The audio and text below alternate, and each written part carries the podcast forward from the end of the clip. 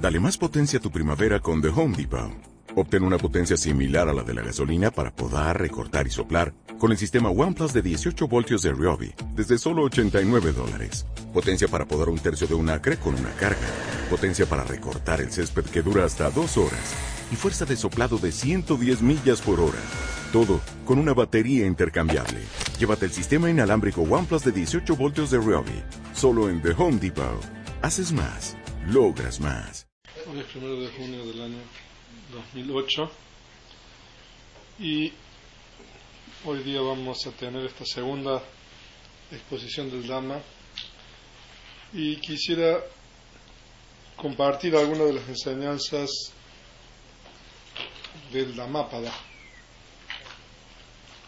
Entonces, en estas clases podemos estudiar algunas enseñanzas importantes que están contenidas en este libro que se llama el Dhammapada. Ahora, el Dhammapada es una obra muy peculiar dentro de el Tipitaka o el Pali.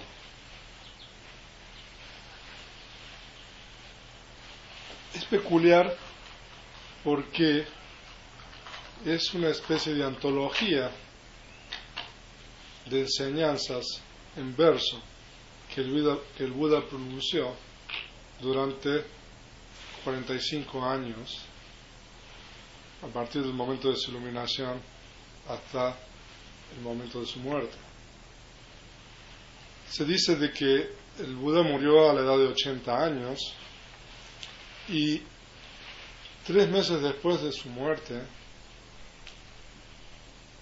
hubo una reunión muy importante de 500 discípulos de él, Buda, eran discípulos eran arahants. En esa época había muchos arahants y se dice de que el venerable Mahakasapa tuvo que escoger entre todos esos arahants, los arahants tuvieron no solamente que fueran arahants, sino que también tuvieran cierto tipo de distinciones en ciertas áreas con relación a la enseñanza. Ahora, poco antes de morir, esto lo pueden encontrar ustedes en este discurso, es el Mahaparinivana Sutta, que se encuentra en el, en Diga Nikaya, los discursos largos. En el Diga Nikaya eh, ustedes pueden encontrar este discurso, que se denomina el Mahaparinivana Sutta.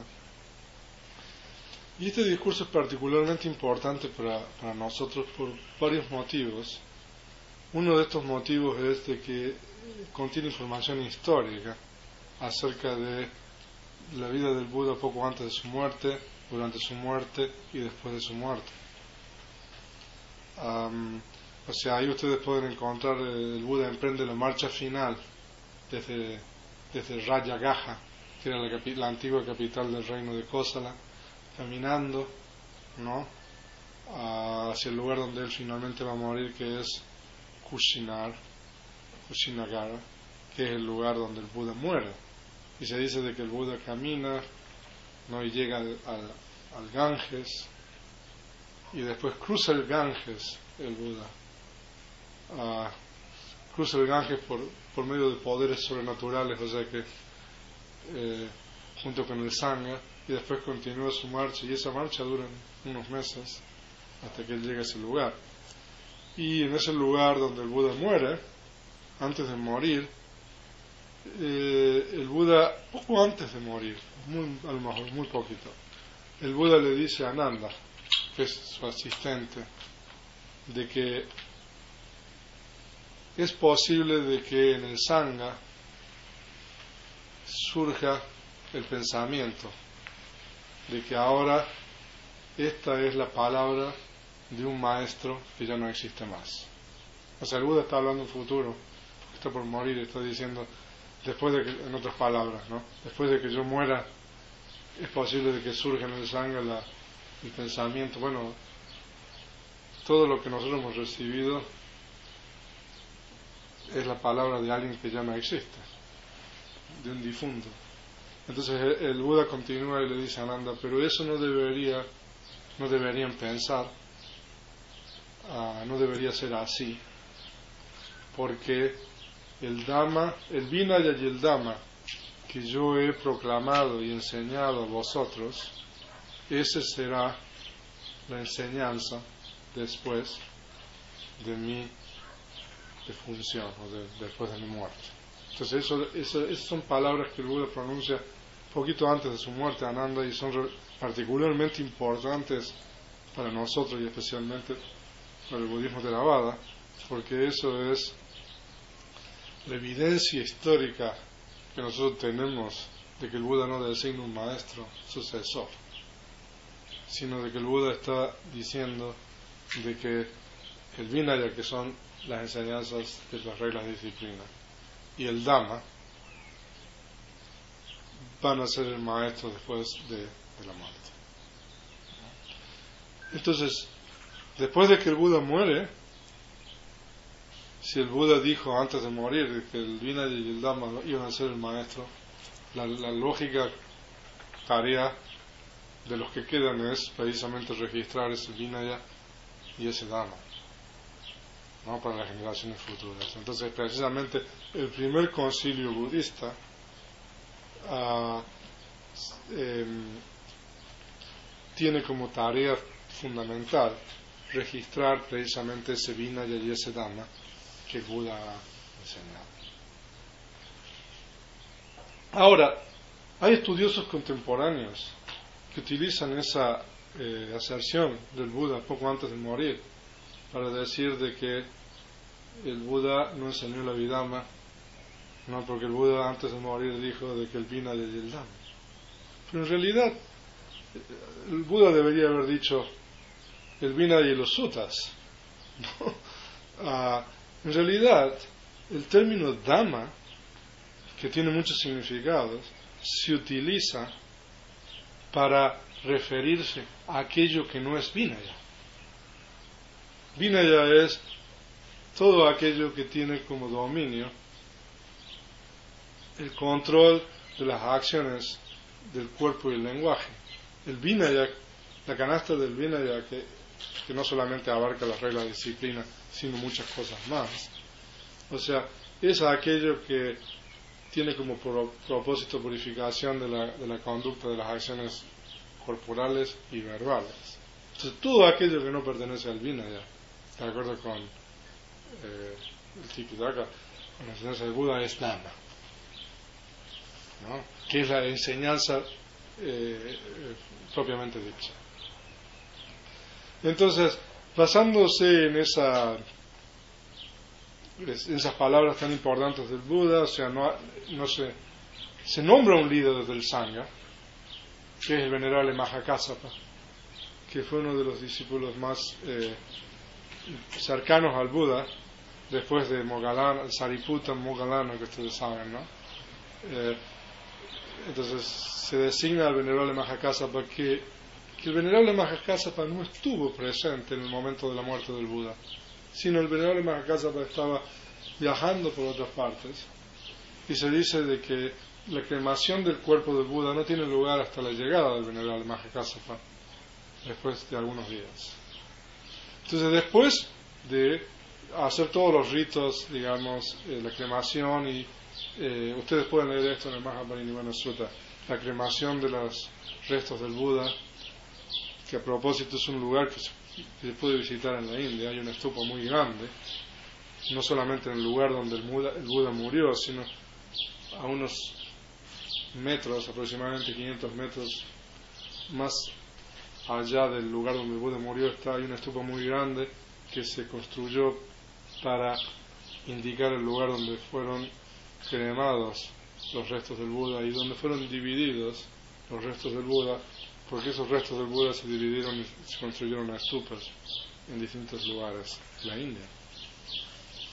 Entonces, el venerable Mahakasapa fue el designado el líder del Sangha, pero solamente con el, con el propósito de convocar este primer concilio budista y para escoger quienes iban a participar en este primer concilio budista, él escogió 499 arahants, excluyéndose a él mismo, uh, y eh, designó al venerable Upali que era un monje que era experto en, en Vinaya, para que se encargara de la recitación del Vinaya y designó al venerable Ananda para la recitación de Dhamma. Y en este primer concilio budista se registró por primera vez el Vinaya y el Dhamma y también se procedió a clasificar lo que el Buda había enseñado durante estos 45 años en diferentes criterios de clasificación. la forma más ah, conocida es en las tres canastas, que son el Tipitaka en Pali, la canasta del Vinaya, la canasta de los Suttas y la canasta del de Abhidhamma. Y uh, otro criterio de clasificación que se utilizó también es en Nikayas, en colecciones, en cinco colecciones. ¿no? Colección de discursos largos, la colección de discursos medios, la colección de discursos agrupados, la colección de discursos numéricos y la colección menor, que es el Judaka Nikaya. Entonces, no solamente se clasificó la palabra del Buda en tres canastas y en cinco colecciones, sino se clasificó la palabra del Buda de acuerdo a otros métodos que en realidad no son tan conocidos, pero si ustedes quieren pueden leer eso, ¿no? Eh, esa información. Ah, y los teras que, eh, que participaron en este primer concilio budista, en la colección menor o en la canasta de los sutras, incluyeron una obra que se denomina Dhammapada. Y esta obra en realidad no es como las otras colecciones, sino que es una compilación que estos mismos teras o estas personas que participaron en el primer concilio budista realizaron. Ahora, y esta compilación consiste en 423 versos que el Buda pronunció en diferentes ocasiones y estos 423 versos los agruparon en 26 capítulos. Entonces esta compilación de 423 versos en 26 capítulos recibió el nombre de Dhammapada y en las fuentes más antiguas que nosotros tenemos que hace referencia a los primeros concilios budistas, nosotros tenemos incluida precisamente esta, esta, esta antología, esta compilación que se denomina Dhammapada.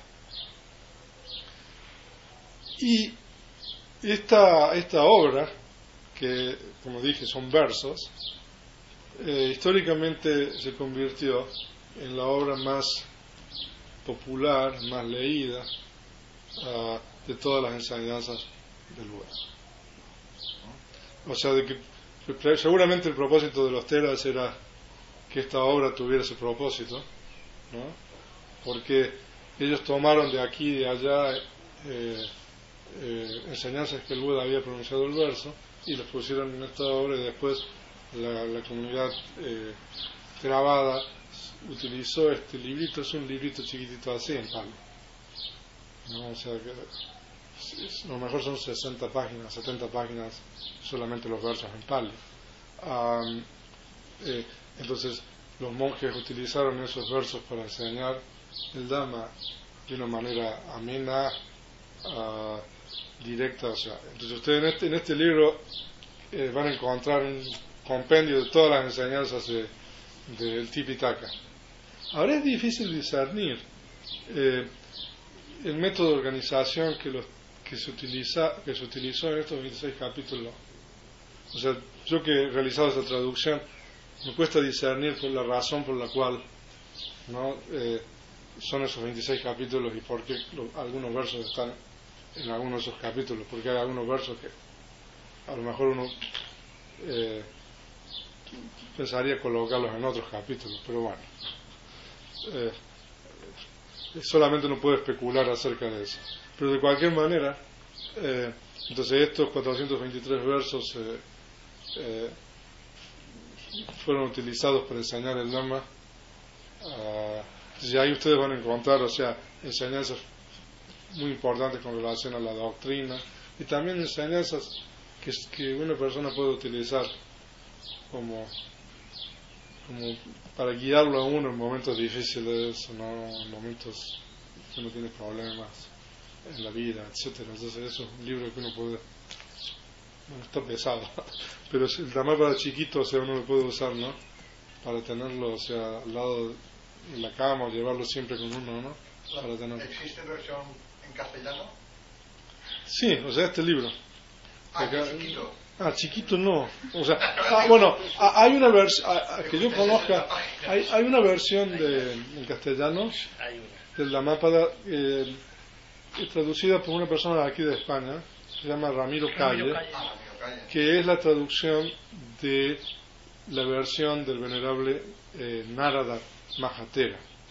El venerable Narada Mahatera es un, fue un monje muy renombrado, originario de Sri Lanka, que realiz- hizo muchísima tarea ¿no? en, cuestiones de, de traducción eh, del Pali al, inglés. Y esa, esa versión del venerable Narada Mahatera tiene la, virtud de que por, por muchos eh, años ha permanecido ¿no? como la versión eh, más fidedigna al original. ¿no? Entonces, eh, esta persona española eh, tradujo esta obra del inglés al, al español y esto- esta traducción recoge muchas de las virtudes de, de la- del original. ¿Es Bueno. entendible para gente como nosotros o está escrita de una manera ¿Cuál? que- ¿Cuál versión? la versión de, de Ramiro Calle? Ahora, es entendible, o sea, eh, pero lo que pasa es de que los versos por sí, por sí mismos normalmente requieren eh, una explicación eh, ¿no? adicional, ulterior explicación. Entonces, por esa razón, eh, eso es lo que quería hablar ahora. Existe un comentario ah, muy antiguo que fue editado por eh, este monje tan famoso que se llama Buddhaghosa en el, en el siglo V de esta era. Ahora, entonces, y este comentario recoge las circunstancias eh, que hicieron que el Buda pronunciara cada uno de estos 423 versos. Entonces, cada una de estas circunstancias es una historia. Ahora, no obstante hay 423 versos, hay menos historias, porque hay historias que abarcan más de un verso. Ustedes pueden leer aquí, hay 300, si quieren le digo exactamente cuántas historias son. Ah,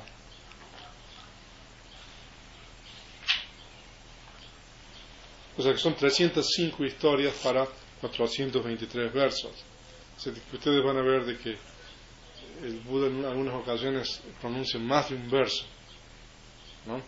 Ah, entonces, este, este comentario, esto es importante mencionar con relación a los comentarios, no, no fue algo que Budagosa inventó, escribió o se le ocurrió, sino que de acuerdo con la tradición Theravada, así como se registró en el primer concilio budista el Tipitaka, la palabra del Buda, también en el primer concilio budista se registró lo que se llama el Mahatakata, que es el gran comentario. O sea, de que, de acuerdo con la tradición Theravada, la, la tarea de exégesis de, de la enseñanza del Buda no comenzó después de que murió el Buda, sino que comenzó cuando el Buda vivía. O sea, de que había monjes, incluso nosotros podemos ver que dentro del Tipitaka hay obras que no son atribuidas directamente al Buda, sino a monjes contemporáneos, como Sariputta, como Kachayana. ¿no? Entonces, esta tarea de exégesis seguramente comenzó, nosotros no, o sea, científicamente no se lo puedo corroborar, pero eso es lo que nuestra tradición sostiene, em, en la época del Buda. Entonces, cuando el Buda murió, también se registró toda esta eh, material exegético de, exégesis de, de toda la palabra del Buda. Entonces, ese material también se preservó oralmente y eh, se llevó a la isla de Sri Lanka junto con el Tipitaka eh, en la época del rey Asoka. Entonces, cuando Budagosa eh, apareció en el siglo V de esta era, se dice de que él eh, fue a la isla de Sri Lanka porque la información que nosotros tenemos es de que Buddhaghosa era un monje originario de India. Entonces él fue a Sri Lanka y editó este, lo que se denominan los, comentarios. La mayoría de los comentarios, no todos, son eh, eh, atribuidos a Buddhaghosa. Hay algunos comentarios que son atribuidos a otros, a otros monjes, pero la mayoría son atribuidos a Buddhaghosa. Y entre estos comentarios tenemos el comentario del Dhammapada, que contiene las historias ah, que están asociadas con cada uno de estos versos. Ahora, si nosotros hubiéramos traducido las historias, bueno, yo no habría terminado esto, porque son dos volúmenes en la edición del sexto concilio budista, las historias. Ah, y las historias, no eh, Budagosa no solamente, eh, eh, en el comentario no solamente tenemos las historias, sino también tenemos la exégesis de los versos, que eso está así en este libro. O sea, de que la, exégesis de los versos o la explicación de los versos eh, es muy importante para nosotros en la tradición trabada, porque eh, sin ese material, o sea, nosotros no podemos traducir del Pali a, cualquier lengua eh, correctamente el significado de los versos. Entonces, esa exégesis o esa explicación de los versos, que no solamente es la cuestión gramatical, sino también la, explicación del Dhamma, ah, eh, está en este libro y eh, entonces eso también está en el comentario de Budagosa. Ahora, si ustedes quieren ver las historias, hay una traducción al inglés de las historias que fue hecha a comienzos del siglo XX por un estudioso americano que se llama Eugene Burlingame y la, traducción de las historias del Dhammapada consisten en tres volúmenes, para que se den una, idea, ¿no? Seguramente este, esta persona se pasó toda su vida, no, sé cuántos años para traducir eh, todas las historias del Dhammapada. Es una traducción eh, en inglés ya un poco obsoleto, ¿no? Ah, muy eh, influido ¿no? por por el cristianismo, o sea, en la traducción de los términos, pero es una traducción, o sea, buena porque a uno le, le permite, por lo menos si uno lee inglés, tener la información acerca de las historias. En la página web de, Budismo Theravada Hispano ah, hay creo que dos o tres historias eh, traducidas de la para que ustedes pueden eh, eh, obtener. Betemar, punto, eh, Budismo Theravada, México, Irish, no, pero la página se llama Budismo Theravada, creo que se llama Budismo Theravada Hispano. Ahora, entonces, vamos a, estudiar ahora, durante este retiro, eh, algunas cosas importantes de este libro. Um, ¿Y por qué no empezar con el primer capítulo y el primer verso? ¿No? Ah, ahora, el primer capítulo de la Mápada se llama Yamakavaga o Yamakawaga. Yamaka significa pares. Uh, waga significa capítulo. Yamakawaga nosotros traducimos al español como los versos gemelos. Entonces, en este primer capítulo hay 20 versos y eh, tenemos un verso y el opuesto. Entonces, en realidad son 10 pares, son 10 pares de versos. y en este, en este capítulo ah, tenemos el verso número 1 y el verso número 2, que son uno de los versos más difíciles de todo el Dhammapada. Ahora,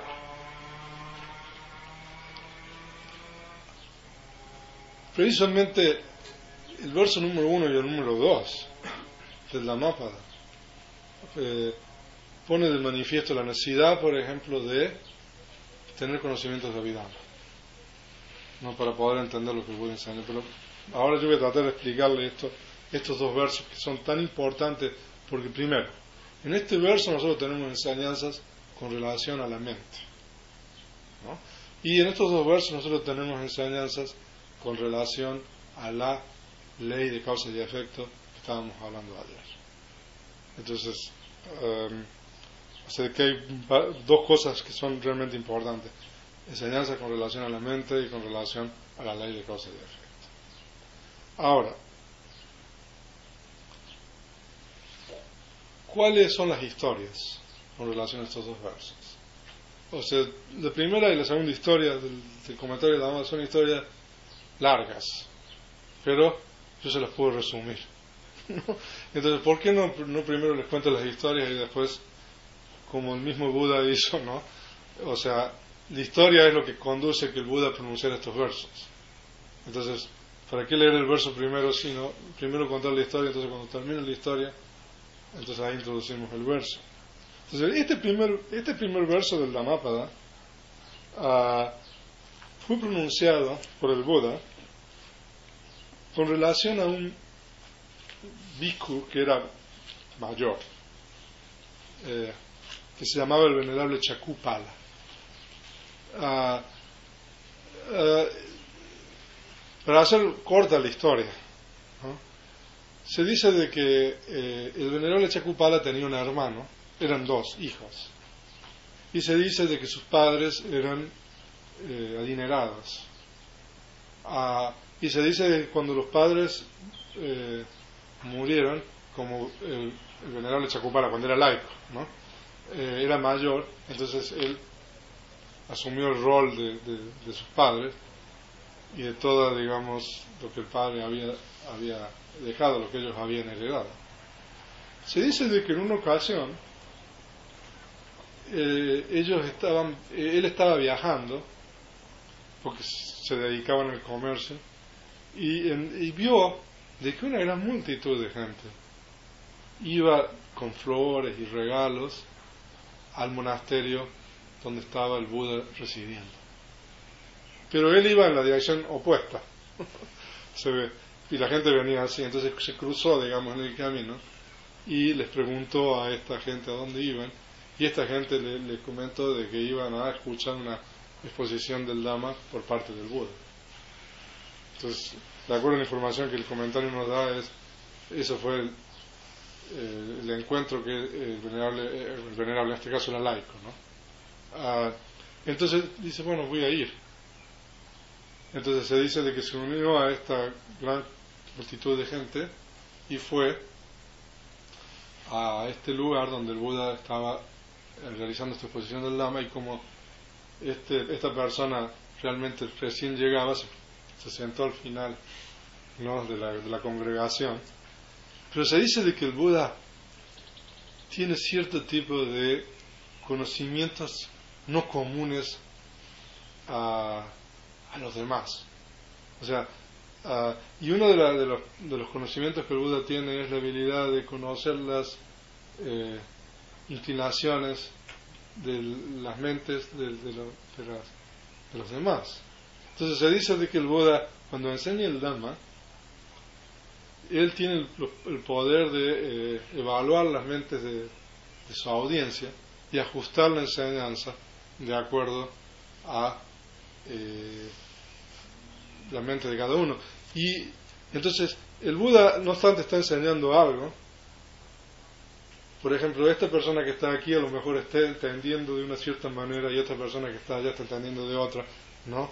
Entonces el Buda, no obstante, está exponiendo una, una, cosa, ¿no? Eso le llega a las distintas personas de distintas maneras.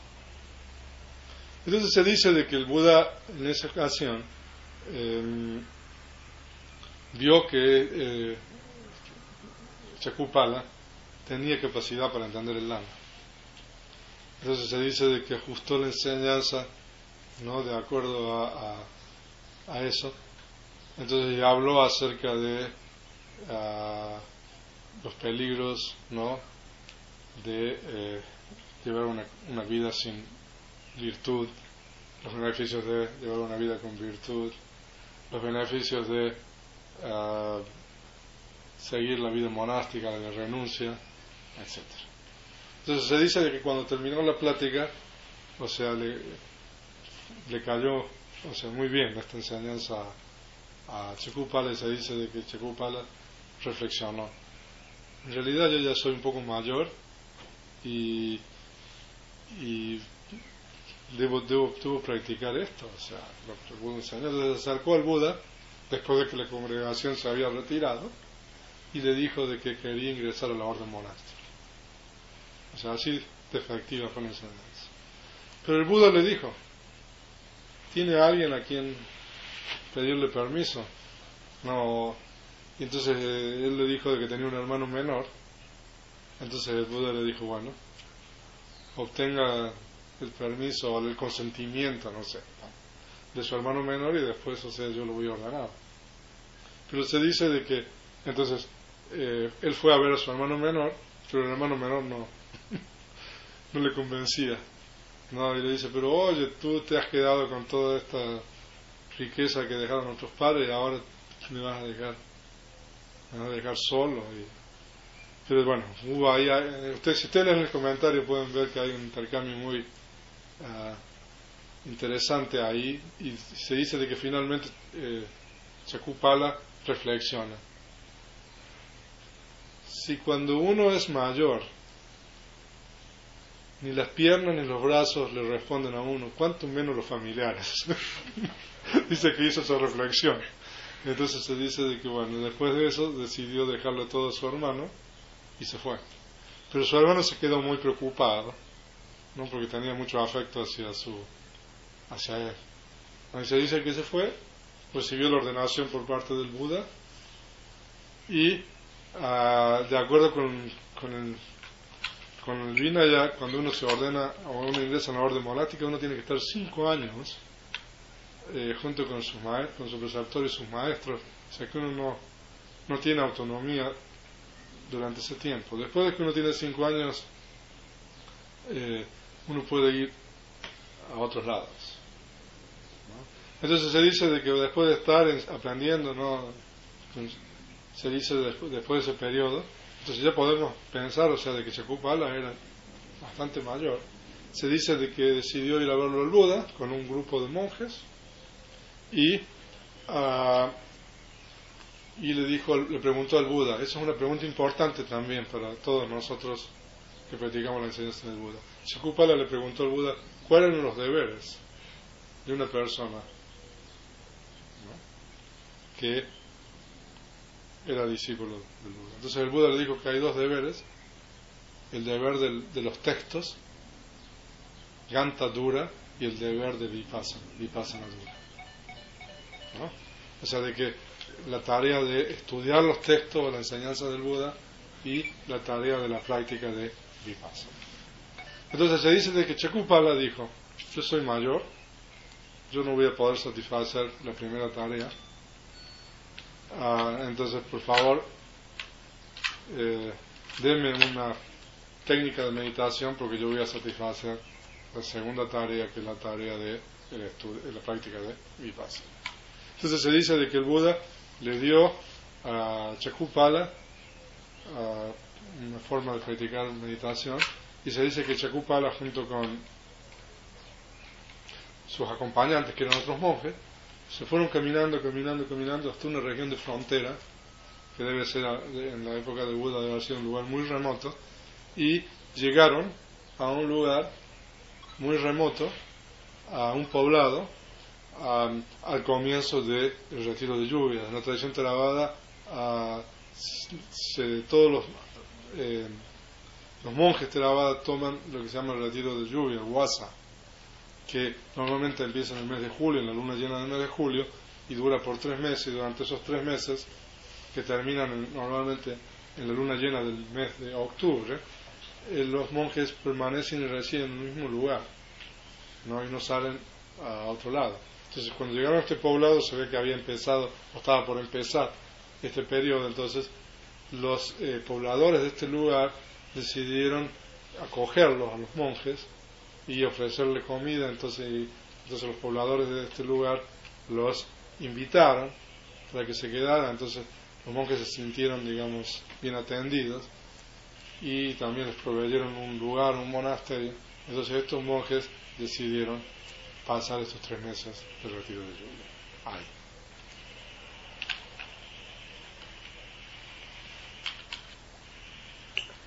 Ahora, se dice de que ahí en ese poblado había un médico que, que, les dijo, donde hay muchos hay enfermedad. así es, es, es, interesante como... Así que cualquier problema que tengan, yo les ofrezco mis servicios, vénganme a ver. Entonces se dice que al comienzo del retiro de las lluvias, Checupala, que aparentemente era el monje que tenía más antigüedad, eh, se dirigió al resto de los monjes y le dijo, ¿y ustedes qué van a hacer durante estos tres meses? Vamos a meditar. ¿Y en cuántas posturas? ¿No? Eh, entonces eso, eso los agarró un poco de sorpresa porque normalmente uno eh, está en cuatro posturas, ¿no? Sentado, parado, caminando y acostado. Pero Chacupala decidió pasar esos tres meses solamente en tres posturas para poder meditar intensamente. Parado, eh, sentado, parado y caminando. Decidió no acostarse. Entonces es una práctica que se llama Dutanga, que es una práctica ascética, que ustedes pueden, pueden leer, eh, que no tiene, o sea, el propósito de esa práctica es cultivar el esfuerzo. Es optativa, opcional, ¿no? pero en este caso el venerable Chacupala decidió eh, pasar esos tres meses sin acostarse. Bueno, y entonces empezó el retiro, ¿no? Es, como ustedes podrán ver, o sea, fue un, un periodo de meditación muy intensa, pero se dice de que cuando este retiro estaba, esto no sé, a lo mejor al mes y medio, el venerable Chacupala empezó a tener problemas en los ojos. ¿no?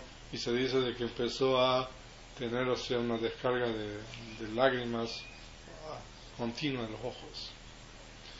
Entonces, los monjes normalmente iban todas las mañanas al poblado con los tazones, con los bowls, a recoger comida entonces, en una ocasión, cuando fueron, entonces el general de Chacupa la fue a ver a, a, este médico que les había ofrecido su servicio.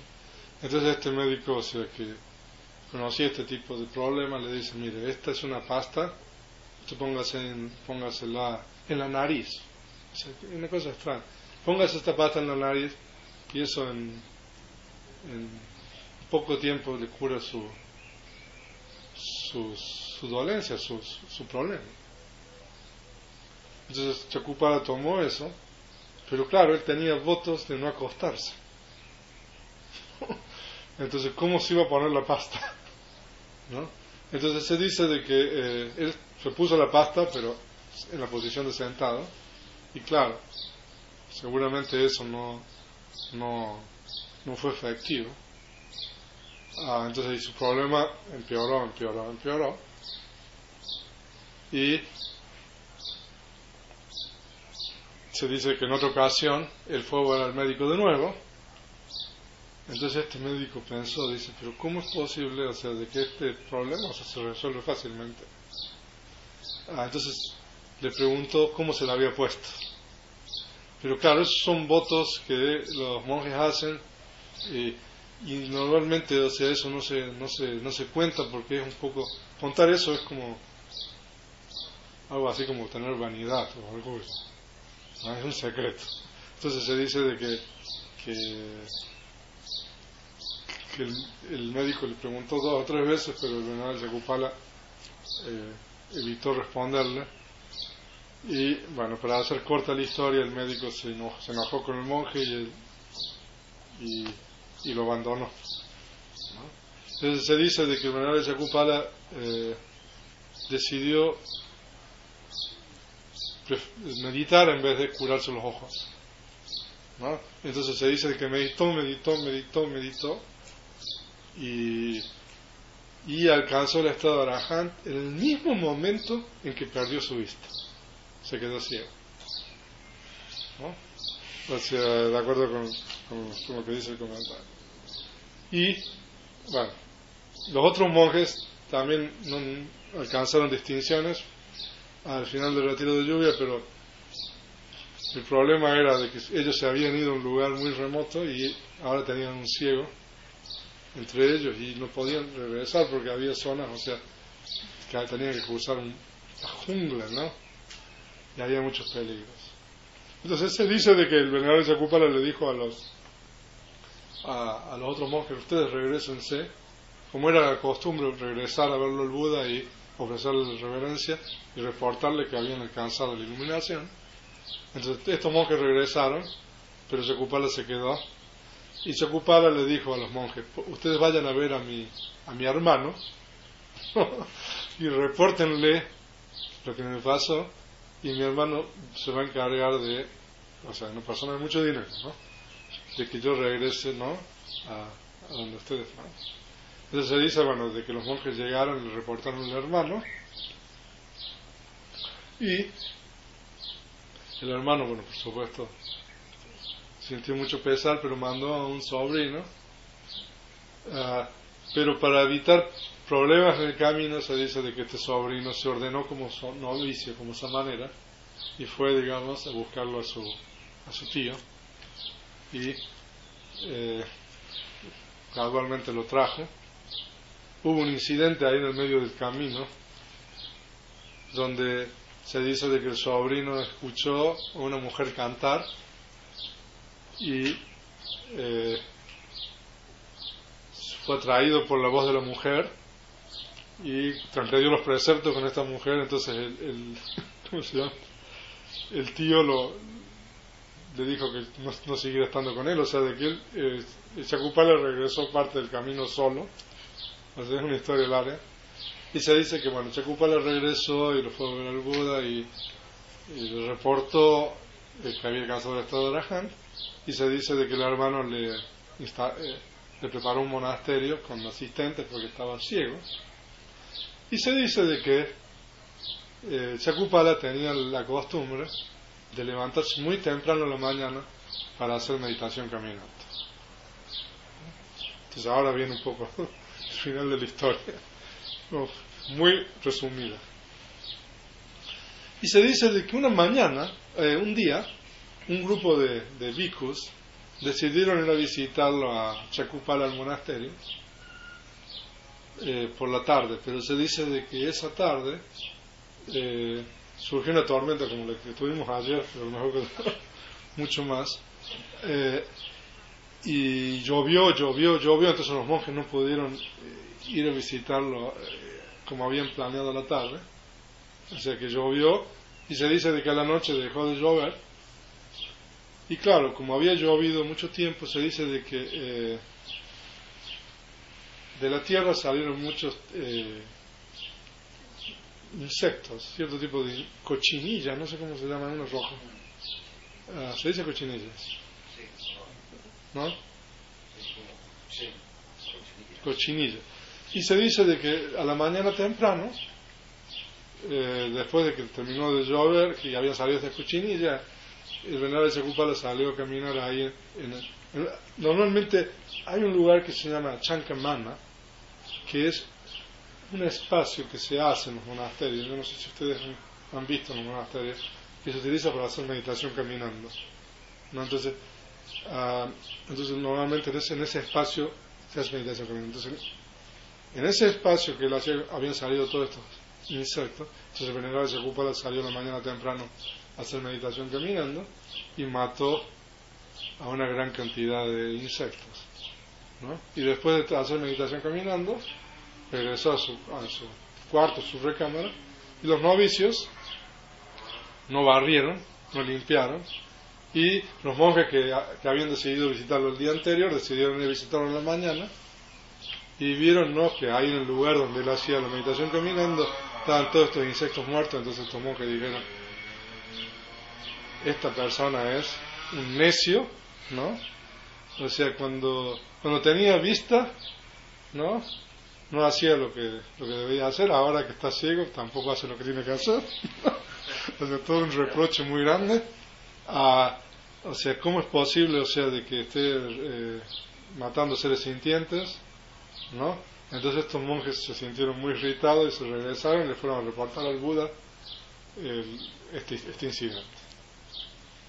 Entonces el Buda les dijo, ¿ustedes lo vieron a Chacupala matar los insectos? Entonces, no, los monjes No. En realidad habían llegado después. De la misma manera, él, él no los vio.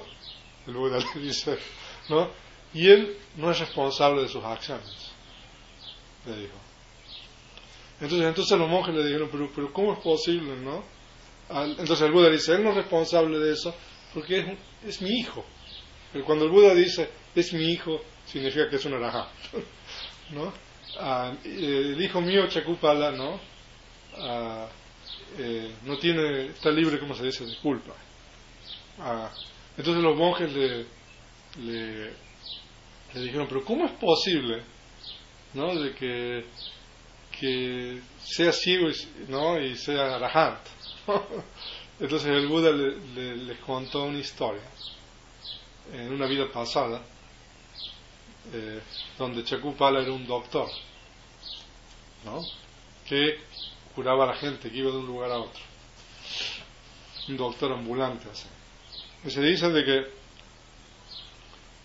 en una ocasión había una mujer que tenía un problema en los ojos y eh, lo fue a ver a Chakupala, pero no tenía dinero para pagarle sus servicios.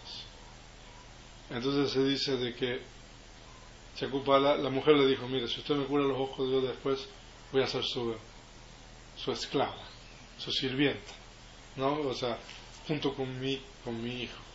Entonces se dice de que el doctor le dio la, la medicina y los ojos se le curaron. Pero la mujer que después dijo, no, a mí no me conviene esto. Entonces le voy a mentir, ¿no? Entonces se dice cuando el doctor le fue a preguntar, eh, la mujer le dijo, no, estoy, igual, no me mejorado. Pero el médico, claro, sabía. Entonces se dice, bueno, entonces si, no sigue mejorando, póngase esta pasta en sus ojos, que eso la va a mejorar totalmente. Y en realidad eso era, era veneno. Entonces se dice que la mujer se puso eso y se quedó ciega. Entonces el Buda relató esa historia del pasado, ¿no? Y después de relatar esta historia del pasado de, de entonces el Buda pronunció el primer verso del Dhamma, que es el siguiente.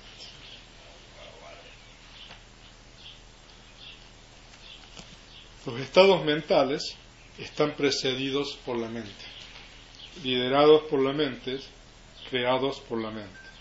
Si uno habla o actúa con mente impura, de aquí el sufrimiento lo sigue uno, como la rueda sigue la pata del buey que tira el carro. Entonces este es el verso que el Buda pronunció ¿no? con relación a esta historia que les acabo de relatar. Ahora, este verso es bien difícil de entender. Sobre todo la primera parte, los estados mentales están precedidos por la mente, liderados por la mente, creados por la mente. Ahora, la mente, bueno, Aquí nosotros tenemos dos cosas, la conciencia y los factores mentales. Aquí mente significa conciencia. Y se dice de que los factores mentales están precedidos por la mente. O en realidad, la conciencia surge tomando un objeto. Cuando nosotros vemos algo, la conciencia visual surge viendo un objeto visible. Cuando nosotros oímos algo, la conciencia auditiva surge tomando un objeto auditivo, audible. Cuando uno huele algo, surge la conciencia tomando un objeto olfativo. Cuando uno gusta el, sabor, la conciencia esa surge tomando un objeto gustativo y también cuando uno experimenta tacto, la conciencia el cuerpo surge tomando un objeto táctil y también la mente, ¿no? Cuando la mente toma, tomando, surge tomando un objeto mental. O sea, de que la conciencia surge siempre tomando un objeto. Pero cuando la conciencia surge, junto con la conciencia, surgen estados mentales asociados con esa conciencia. ¿no? Y los estados mentales surgen en el mismo momento que surge la conciencia que toma ese objeto y los estados mentales cesan en exactamente el mismo momento que cese esa conciencia. Ahora, pero el verso dice que los estados mentales están precedidos por la mente. Ahora, precedidos no significa que la conciencia surge primero y los estados mentales surgen después. Eso es importante entender. Ustedes van a tener muchas traducciones en la mapa. ¿no? O sea, ah, hay traducciones que, que, dicen ¿no? de que nosotros somos todo lo que hemos pensado, ¿no? O sea, en realidad, eh, para poder entender esto, o sea, este es, eh, el comentario explica esto de acuerdo a la vida. ¿no? Entonces, ¿qué significa que la que la que la conciencia precede a los estados mentales? O que los estados mentales están precedidos por la conciencia, por la mente. Ahora, si la conciencia y los factores mentales surgen juntos, o sea, aquí no hay una cuestión que una cosa surge antes o surge después. Lo que significa es de que la conciencia es la causa del surgimiento de los estados mentales. O sea, eso significa que si la conciencia no surge, los estados mentales no pueden surgir. Entonces, los estados mentales surgen porque surge la conciencia, no obstante surgen juntos. ¿No? Eso es el primer significado de Pubangama. Pubangama en Pali significa aquello que va antes, que va primero. ¿no? Pero Pubangama significa en realidad no que hay un desfasaje temporal, sino de que la conciencia es la condición para que la, por ejemplo, si uno ve algo, uno tiene que ver eso para enojarse con lo que uno ve, por ejemplo. ¿no? O para tener apego a lo que uno ve. ¿no? Entonces ese es el significado de que la, los estados mentales están precedidos por la mente, por la conciencia. No puede surgir los estados mentales como por ejemplo el apego, el deseo, o el enojo, o la aversión, si nosotros no tenemos conciencia de ese objeto. Solamente cuando nosotros tenemos conciencia de ese objeto, uno puede tener aversión o apego o otro tipo de contenidos mentales con relación al objeto. Entonces eso es el significado de que los estados mentales están precedidos por la mente.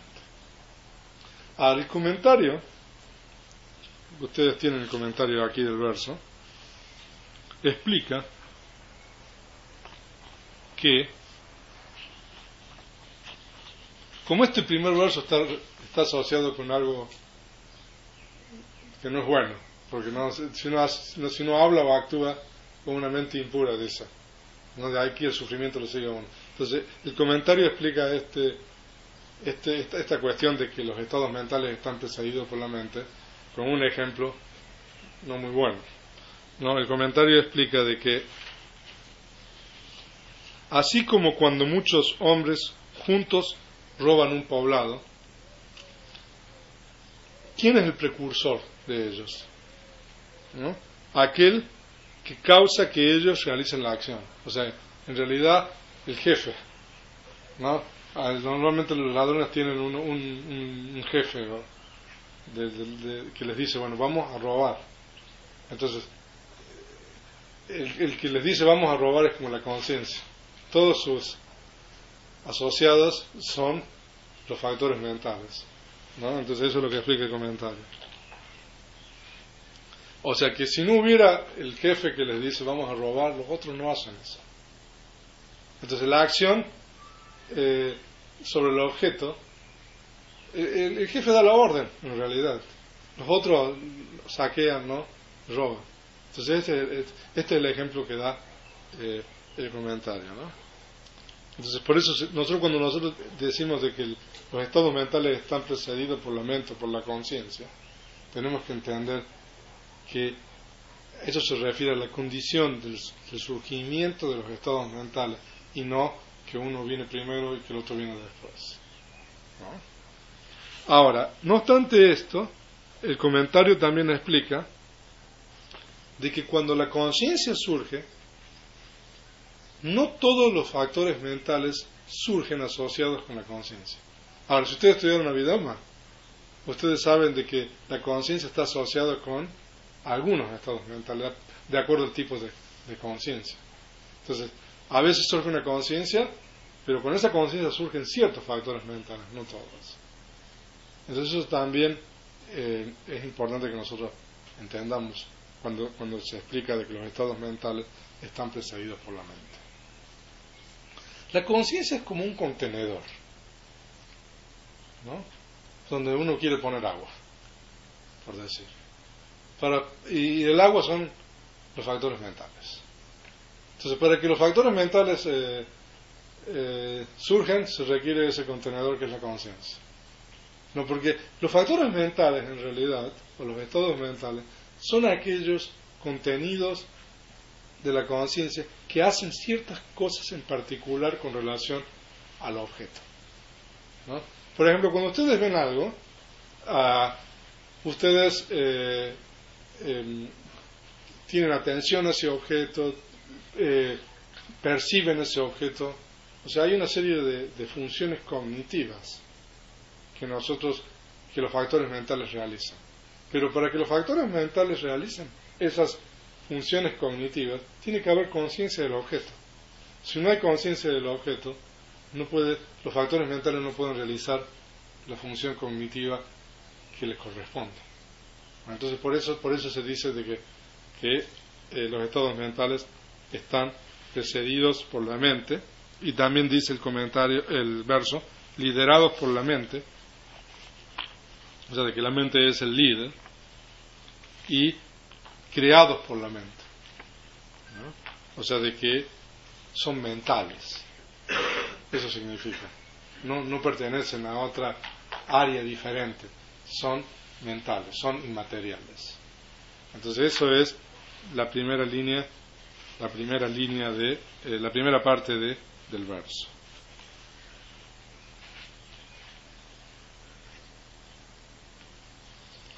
El comentario del primero, primer verso es muy, o sea, esclarecedor, para, para poder entender eh, el significado del verso. Y después el verso continúa. Si uno habla o actúa con mente impura, de aquí el sufrimiento lo sigue a uno, como la rueda sigue la pata del buey que tira el carro. Entonces, uno habla o actúa. Ahora,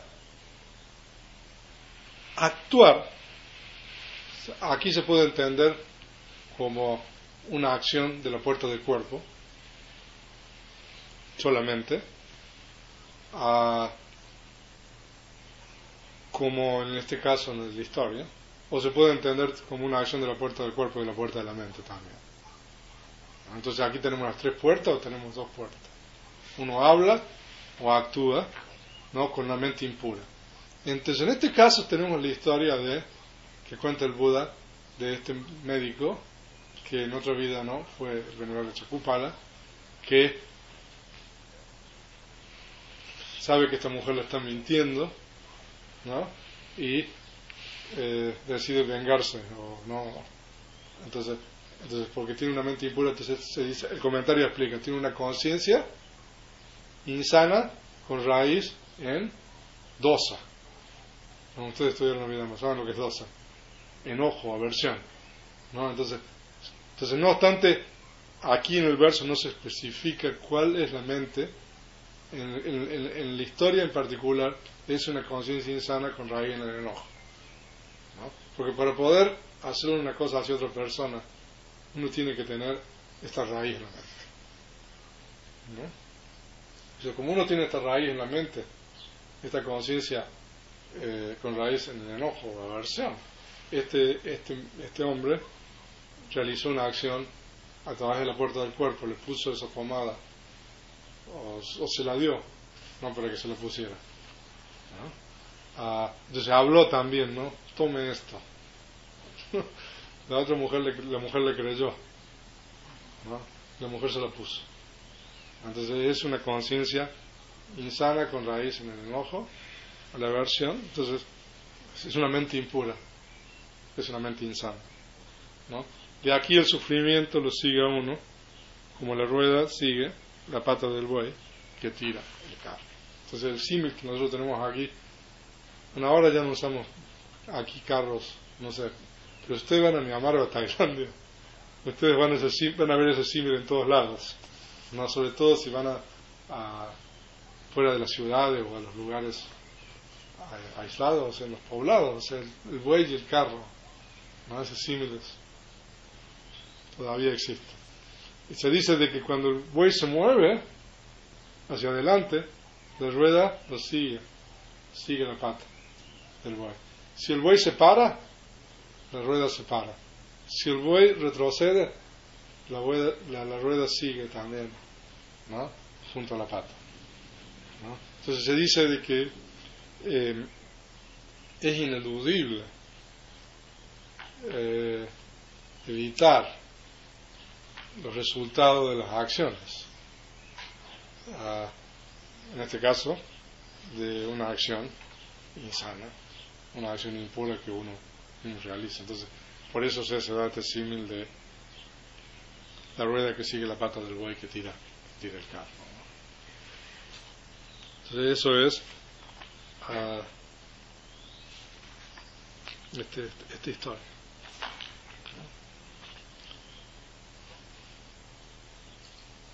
Y se dice de que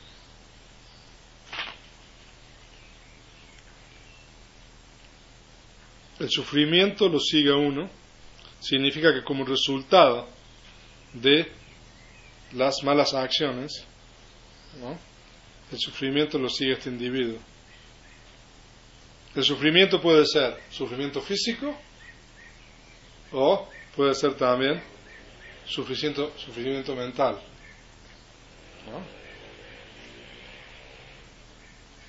Entonces, o sea, uno puede reconectar en los estados de infelicidad o uno puede reconectar en el plano humano, pero en este caso, por ejemplo, esta persona se quedó así ciega. Entonces, entonces ese, es el primer verso de la Dhammapada que tiene enseñanzas importantes.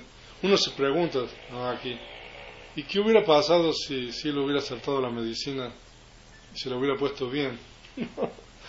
a lo mejor no se hubiera quedado ciego o se hubiera quedado ciego después, ¿no?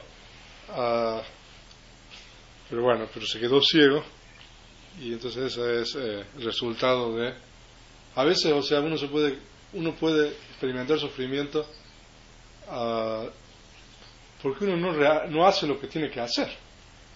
O sea, si ustedes leen en el, en el Mahanidesa, en el Chula Nidesa, eh, ustedes van a, van a, hay distintas causas eh, por las cuales, por ejemplo, uno puede experimentar una enfermedad. ¿no? Y una de las causas por las cuales uno puede experimentar una enfermedad es por el resultado del cama pasado, pero también por negligencia no sé, uh, entonces uno se sabe que no tiene que, consumir algo, ¿no? Eh, o no tiene que hacer ciertas cosas y uno lo hace. Entonces uno puede uh, enfermarse también eh, debido a esas condiciones. O sea, que el cama no necesariamente es la única condición. ¿no? Cuando nosotros, pero claro, en este caso es una condición eh, predominante. ¿no? Porque, o sea, nosotros podemos decir que eh, él tuvo la oportunidad a lo mejor ahí de ponerse esa medicina. Pero el cama estaba ahí, ¿no? Ya dando fruto, porque esta persona estaba experimentando ese, ese problema en los ojos. Ok. Ok, ese es el primer verso. Yo pensaba que iba a poder contarles dos. Pero, vamos, si quiere vamos a hablar de... ¿Cómo? Pasamos de una hora. Pero si quiere podemos ah, eh, comentar o hablar un poco acerca de estas, estas cosas. Solamente eh, Venerable ha comentado eh, de las dos partes lo referente a la mente. Lo de la causa y efecto también lo ha, explicado ya. Ajá. O sea que lo de la causa y efecto es, la segunda parte del verso, ¿no? donde dice si uno habla y actúa con una mente impura, ah, vale. de aquí el sufrimiento lo sigue uno, ¿no? Como la, la rueda sigue la pata de el buey que tira el carro. Entonces eso está hablando de la causalidad, o sea, de que es ineludible, o sea, el efecto, experimentar el resultado de las acciones. Ah, ahora, cuando nosotros decimos ineludible, ah, claro, cuando nosotros estudiamos Abhidhamma, nosotros a lo mejor vamos a ver que hay ciertas condiciones, o sea, de que pueden intervenir ahí para que uno no experimente los resultados, de, en este caso, de, las malas acciones. ¿no?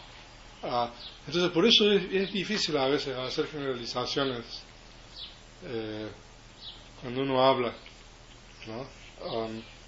Porque, por ejemplo, en este caso, eh, este monje se convirtió en arahant.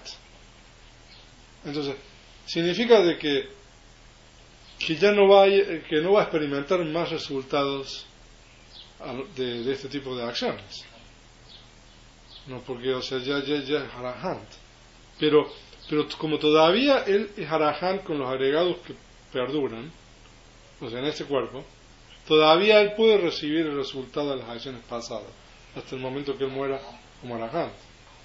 Porque a veces eh, a uno le pregunta, pero ¿cómo es posible no, de que un arahant eh, le ocurra eso? Pero, o sea, hay historias, Ah, ¿no?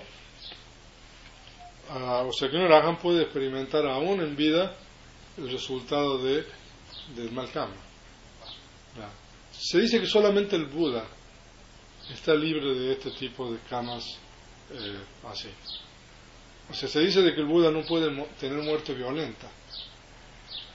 ¿no? O sea, y ah, se dice de que eso es por, por el cultivo de los parami, de las perfecciones que el Buda ha realizado. Entonces se dice de que el Buda no puede, no puede experimentar, o sea, por ejemplo, muerte violenta. O sea, esto lo pueden encontrar en los sutras ustedes. Muerte violenta, o sea, por ejemplo, que a uno lo asesinen o... Lo atropellan siendo, siendo un alaján. ¿Cómo? Que lo atropellan siendo un alaján o lo... Ya, o sea, un arahant sí, pero un Buda, el Buda es arahant también, ¿no? Pero el Buda, o sea, no puede morir, o sea, de una manera que no sea de una muerte ah, natural, o sea, al final de su periodo de vida. ¿no? Y hay algunas personas que dicen, bueno, pero el Buda murió de, de una enfermedad, o sea, ¿no? Pero en realidad, eso no es correcto, de acuerdo con nuestros textos, porque se dice de que la enfermedad, esta de disentería que aparentemente tuvo el Buda, simplemente fue el canal a través del cual el Buda eh, murió para entrar en el parinirvana, porque el Buda, eh, eh, ¿cómo se dice? Renunció a su facultad vital tres meses antes. Ustedes lo pueden leer en el Parinirvana Sutras. O sea, y hay, hay también una cosa del Parinirvana Sutta de que también eso le, rega- le regañaron a Ananda, porque se dice de que el Buda después de que decidió eh, renunciar a su facultad vital y que iba a morir en tres meses, Ananda perdió la oportunidad de, pedirle al Buda que viviera más. Entonces, porque el Buda le dice, ustedes han leído el Mahabharata Sutta, el Buda le dice a Ananda, si Ananda tú me hubieras dicho, ¿no? El Tathagata puede vi- vivir hasta el final de... eh, la, expresión en Pali significa en realidad hasta el final del periodo de vida, ¿no? O sea, a lo mejor 100 años o un poquito más. Entonces eso también, o sea, en el primer concilio budista, o sea, eso Ananda, ¿no? O sea, se lo, se reprocharon, Cuando dice que renunció a su facultad vital, podría explicar un poco más esa, esa frase. Ya. Ah, ahora avisan calla, creo que es. Ah, quiero checar, no el Pali, pero, o sea, que, que el Buda decidió, o sea, iba a morir en tres meses. ¿no? Y eso significa que, bueno, que el Buda no entra ya más en el estado sostenido de fruición. O sea, eh, o sea, los, los, los discípulos nobles, el Buda no, eh, tienen eh, la habilidad de eh, entrar en lo que se llama palasamapati, que es el estado sostenido de fruición, que es entrar en un estado eh, de conciencia en la cual la mente toma el nirvana como objeto y permanecer en ese estado por el tiempo que desee. En el caso humano, o sea, se puede ser varios días. Entonces, todos los eh, discípulos nobles eh, no tienen esa, esa capacidad. Entonces, el Buda entra en ese estado sostenido de fruición y eso le permite, eh, ¿cómo se dice?, prolongar su, su periodo de vida al máximo. Eh, pero ese periodo de vida está, eh, tiene un límite superior, que es el límite superior del periodo de vida para los seres humanos, que es más o menos como, como el que nosotros tenemos ahora. O sea, el, periodo de vida de los humanos es 100 años un poquito más, aunque muy poca gente no vive 100 años. Hay gente que vive más de 100 años, pero la mayoría de la gente no vive 100 años. Entonces, o sea, entonces, entonces el Buda renuncia a entrar en el estado sostenido de fricción. Entonces, eso hace de que el Buda, eh, o sea, se, ve que, que estar, entrar eh, en el estado sostenido de fricción tiene ¿no? ciertos poderes sobre las propiedades materiales, que, que permitiría ¿no? de que el Buda viviera más. O sea, ese discurso del Mahaparinirvana Sutta, o sea, es muy interesante, ¿no? Porque, y el comentario del discurso, ¿no? Porque eso, todas esas explicaciones están ahí.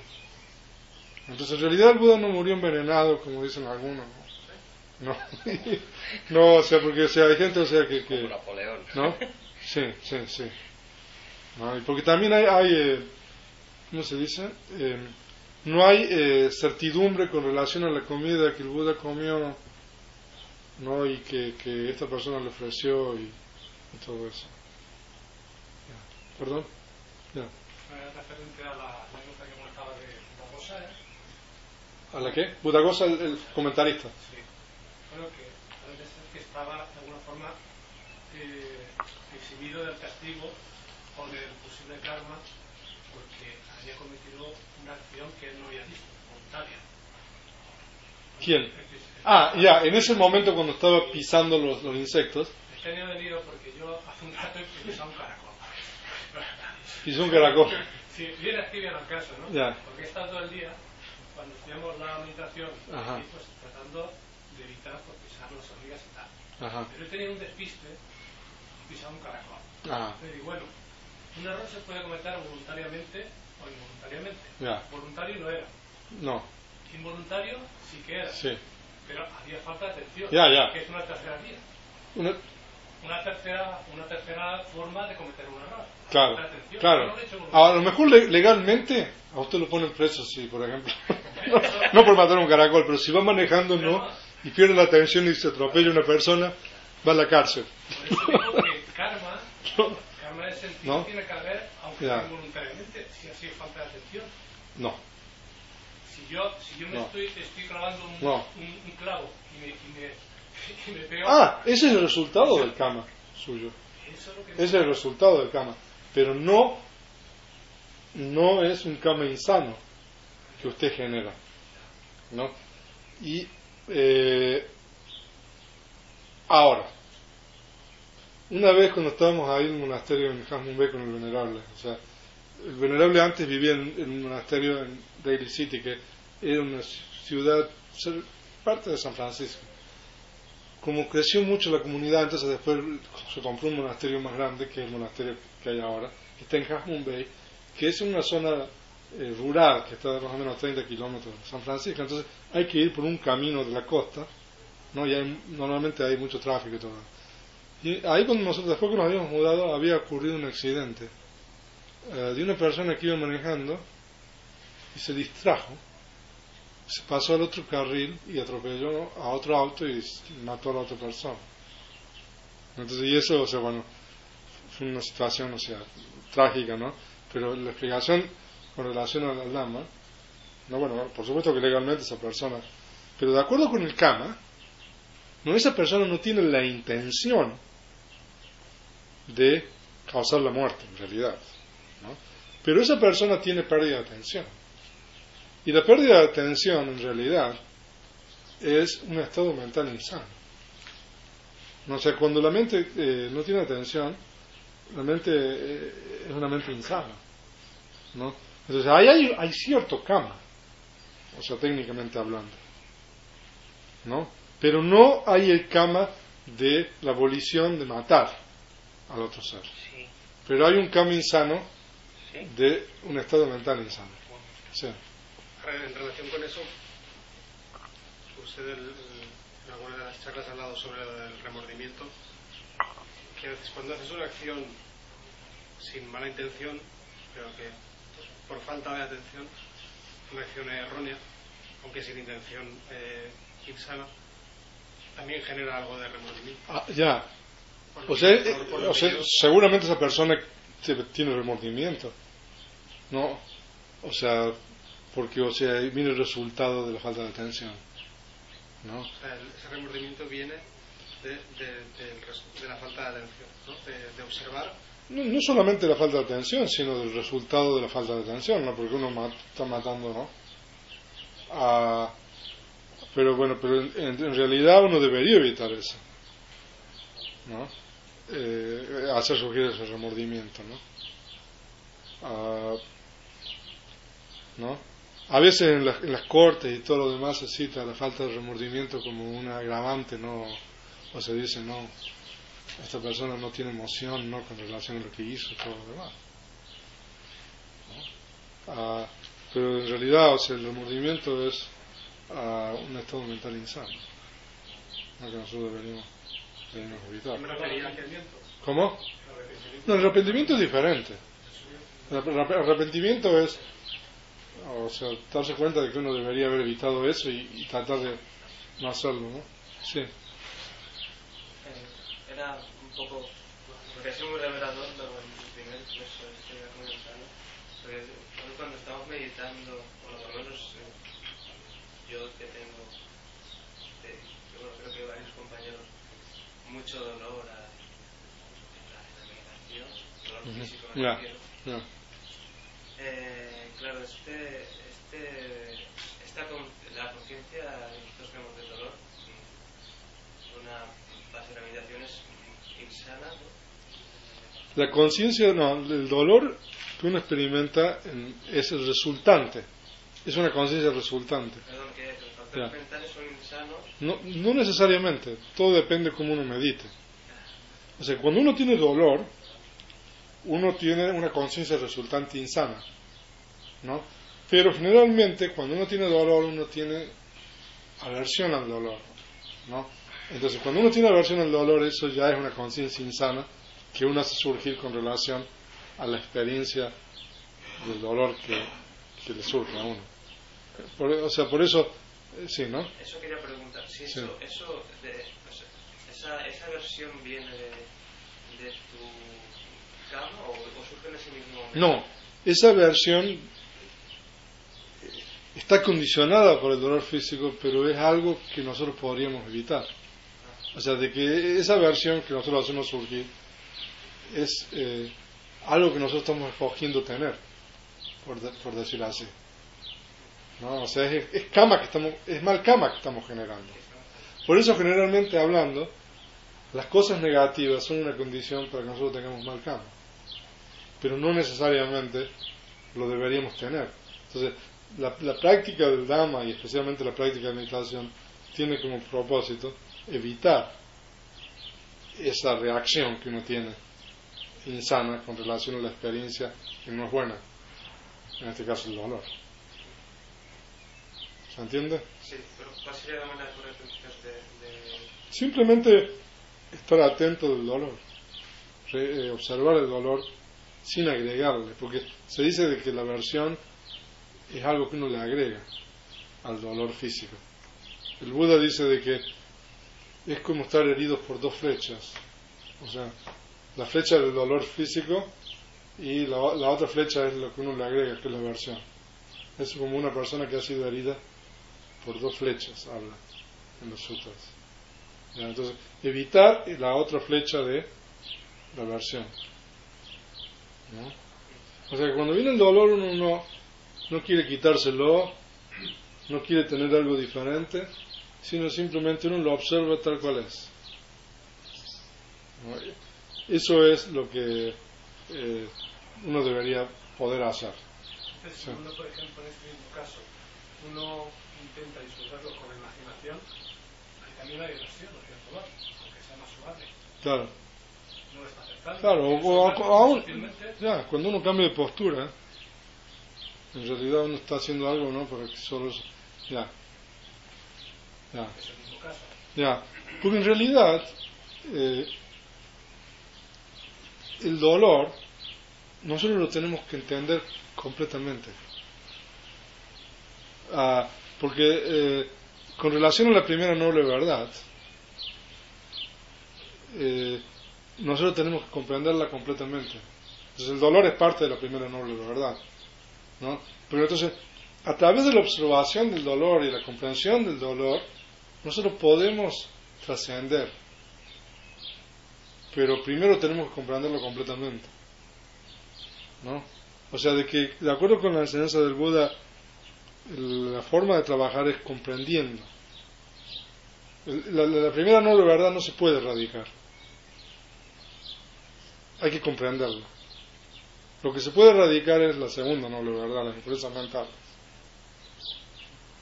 Entonces, ah, entender la prim- el dolor es, bueno, es parte, es una de las cosas. Por- esa es después vamos a mencionar más. Esa es una de las razones por las cuales meditamos. ¿No? Porque lo que nosotros estamos observando son los cinco agregados, ah, o la mente y la materia. Y el Buda dice que la mente y la materia tienen que ser comprendidas cabalmente o completamente. Entonces, eh, entonces por eso nosotros tenemos que observar correctamente y aprender a observar y eh, de esa manera nosotros vamos a lograr comprender. No comprender significa ver la mente y la materia de acuerdo a sus características individuales y sus características universales. ¿no? Por ejemplo, la característica individual del dolor es, o sea, eh, deprimir la mente y la materia. O sea, cuando, usted tiene un do- cuando uno tiene dolor, o sea, es como si la mente y la materia están, se deprimen. Entonces, comprender esa cualidad, ¿no? Pero también el dolor es impermanente. Entonces, también podemos ver al dolor de acuerdo a la impermanencia.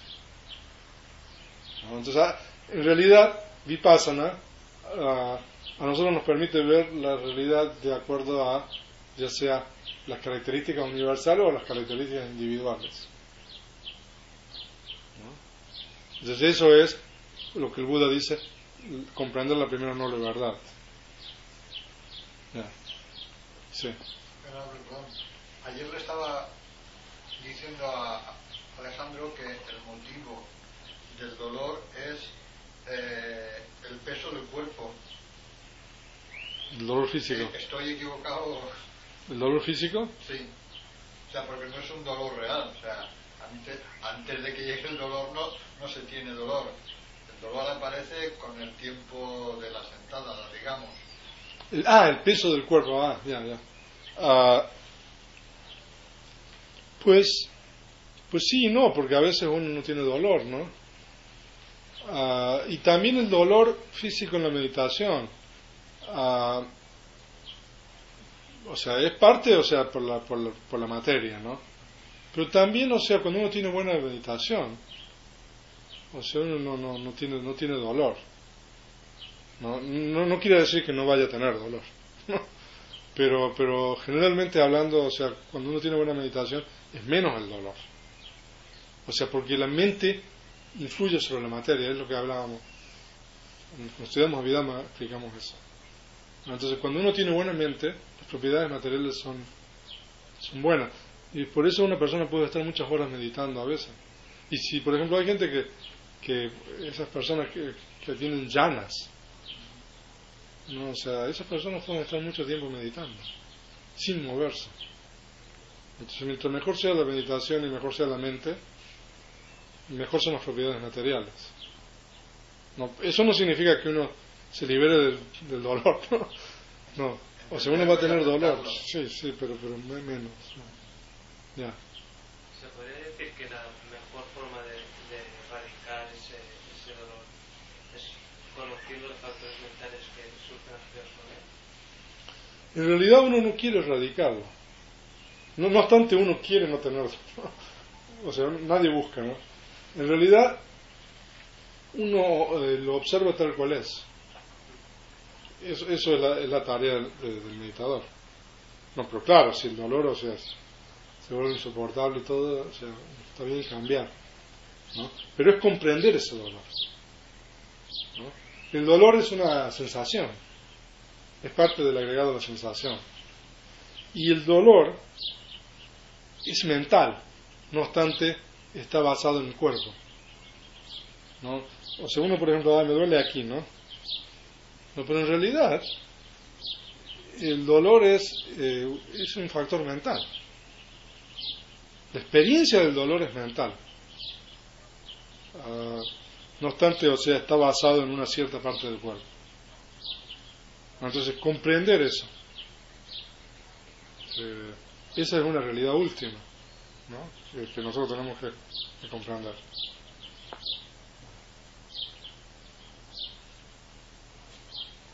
¿Una pregunta?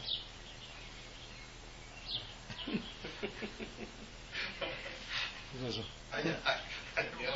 Yo, yo, lo tengo casi claro, pero no lo entiendo. ¿Cómo? ¿Cómo es eso? Me llevo todo el día peleándome con el dolor. No ah, ah, dolor. No, no, me peleo, lo observo. Está bien.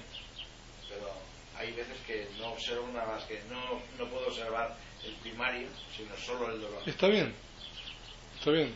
O sea, uno puede estar media hora con el dolor y no hay problema. Pero lo importante es eh, observar el dolor tal cual es, sin agregarle la versión. Yo no intento que se vaya, o sea, no intento que se vaya, no. Eso está bien. No, no, lo intento, pero intento que no me duela. es una lucha, es pues, una lucha. Pues es lo mismo.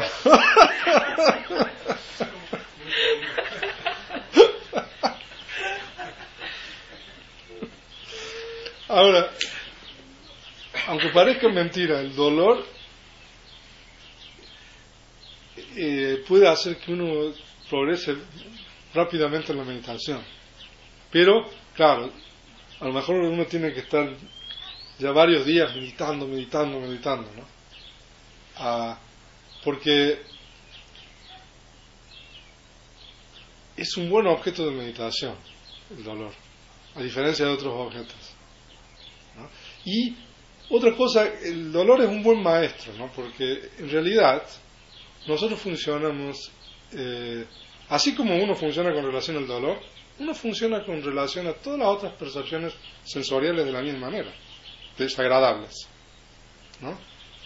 Ah, cualquier cosa que uno ve desagradable no la quiere ver, cualquier cosa que oye, que piensa, ¿no? O sea, de que uno está siempre evitando eso. Ah, y el dolor, o sea, es una, una, forma, ¿no? Eh, que nosotros nos enseña, porque uno lo que tiene que aprender en la meditación es aceptar la realidad. O sea, de que nosotros no queremos tener algo diferente a lo que ocurre en ese momento. ¿no? Entonces, solamente en un retiro uno va a lograr eso. O sea, no, no, no, no lo van a lograr totalmente pero ustedes eh, gradualmente en, en, los retiros van a ir logrando esa capacidad de aceptar la realidad. ¿no? Por eso, o sea, gran parte de la meditación vipassana es aceptar la realidad. Nosotros estamos llenos de, expectativas. No, o sea, nosotros estamos llenos de que queremos cosas eh, continuamente diferentes a, la, a las que nosotros tenemos, a la mente, ¿no? Ah, entonces, eh, la meditación a uno eh, le da gradualmente esa habilidad de aceptar ¿no? lo que le viene a uno. Entonces, en la medida de que uno tenga esa capacidad de aceptar, ya sea el dolor o lo que sea, y recibirlo, ¿no? O sea, uno va a progresar eh, rápidamente, ¿no? Porque uno, no obstante, uno le dice, lo importante es la atención, ¿no? Uno en el fondo de la mente uno quiere obtener algo. Eh, entonces uno quiere no tener concentración, tranquilidad, no muchas cosas. Pero la forma de obtener eso es aceptando las cosas que se nos, tal cual y recibiéndolas con atención tal cual se nos van presentando. Entonces, nosotros vamos a tener, eh, ¿cómo se dice?, reportes ¿cómo se dice? El reporte, ¿no? Ah, pero a veces, o sea, yo le digo a la gente, pero bueno, en realidad la gente está reportando algo que, ya pasó, ¿no? Porque uno viene a hablar del, ¿no? Y en realidad la meditación es eh, el momento presente. O sea, nosotros no estamos aquí queriendo alcanzar absolutamente nada cuando practicamos meditación vipassana. ¿no? Sino simplemente, o sea, o sea, de que por eso no es bueno decir cuando uno llega a la casa, ¿cómo te fue en el retiro? ¿No? ¿No? Entonces, y es una pregunta muy común esa. Entonces uno tiene que decir, eh, bueno, ahora estoy aquí, ¿no? Ah, pero, pero en, realidad, eh, la meditación es el momento presente, ¿no? Y eh, aceptar ese momento presente. ¿no? O sea, que es una forma completamente diferente a cómo uno vive. ¿no? Ah, pero está bien, o sea, cuando uno va a la casa, uno sabe. Me fue muy bien en el retiro. No, porque uno ya está en el mundo de los conceptos ahí, y todo lo demás. Pero uno tiene que entender de que nosotros no medimos el progreso de esa manera. Por supuesto, claro, si usted alcanza el primer estado de iluminación, ya, como se dice, la hizo. Pero, eh, eh, pero nosotros no medimos el progreso de esa manera, sino que medimos el progreso de acuerdo a la atención. Porque si no, uno se va a frustrar continuamente. Entonces, lo que la tarea del meditador es el momento presente la atención. Entonces, y la atención es al objeto que se le presenta a uno. Si no se presenta nada, el objeto primario. Aunque puede ser también la respiración en las fosas nasales. Mañana voy a explicar un poco acerca de eso, porque como supongo yo todos ustedes han meditado eh, con el abdomen, yo no he mencionado nada acerca de la respiración. Pero, no obstante, el venerable Usilananda es discípulo del venerable Mahasi El venerable también enseñaba la técnica de la respiración en la nariz y le daba la opción a los meditadores, ¿no? Escoger, o sea, entonces después vamos a hablar acerca de eso. Ok. ¿Algo más? Me has comentado cuando llegamos a casa que nosotros, eh, ¿cómo lo hemos pasado, no? Pero lo hemos pasado bastante mal, ¿no? Por lo menos casi todos. Y queremos volver otra vez. Es la que. Ya. No, bueno, ahora. En el fondo de todo, de acuerdo, digamos, a, lo que Buda enseñó, todo lo que nosotros estamos haciendo aquí es kusala. O sea, uno puede tener estado, kusala son estados sanos, ¿no? a preceptos, ¿no? La determinación de meditar, ¿no? El esfuerzo. O sea, todas esas cosas son eh, estados sanos, lo que nosotros estamos haciendo. Por supuesto, si uno tiene dolor, tiene aversión, eso es un estado insano. Pero si uno hace el balance, ¿no? De, cada uno de nosotros, por ejemplo, después del día o después del retiro, no sé, el 80% de los momentos eh, son conciencias sanas, bueno, buenas conciencias. No obstante, uno puede tener, digamos, eh, algunos momentos de conciencia insana. O sea, de que aún el peor meditador, ¿no? Eh, tiene un balance favorable. Aunque, aunque el meditador diga, no, o sea, yo no progreso, no. O sea, uno siempre quiere más de lo que uno, ¿no? no uno no se conforma con lo que uno tiene. Ah, ahora, es bueno eso, no conformarse porque uno sigue meditando. Pero a veces también es bueno detenerse un poco en el presente y mirar hacia atrás y decir, oiga, todo lo que he hecho, todo lo que vengo haciendo. Porque también, o sea, hay que tener un poco de camino medio también con relación a eso.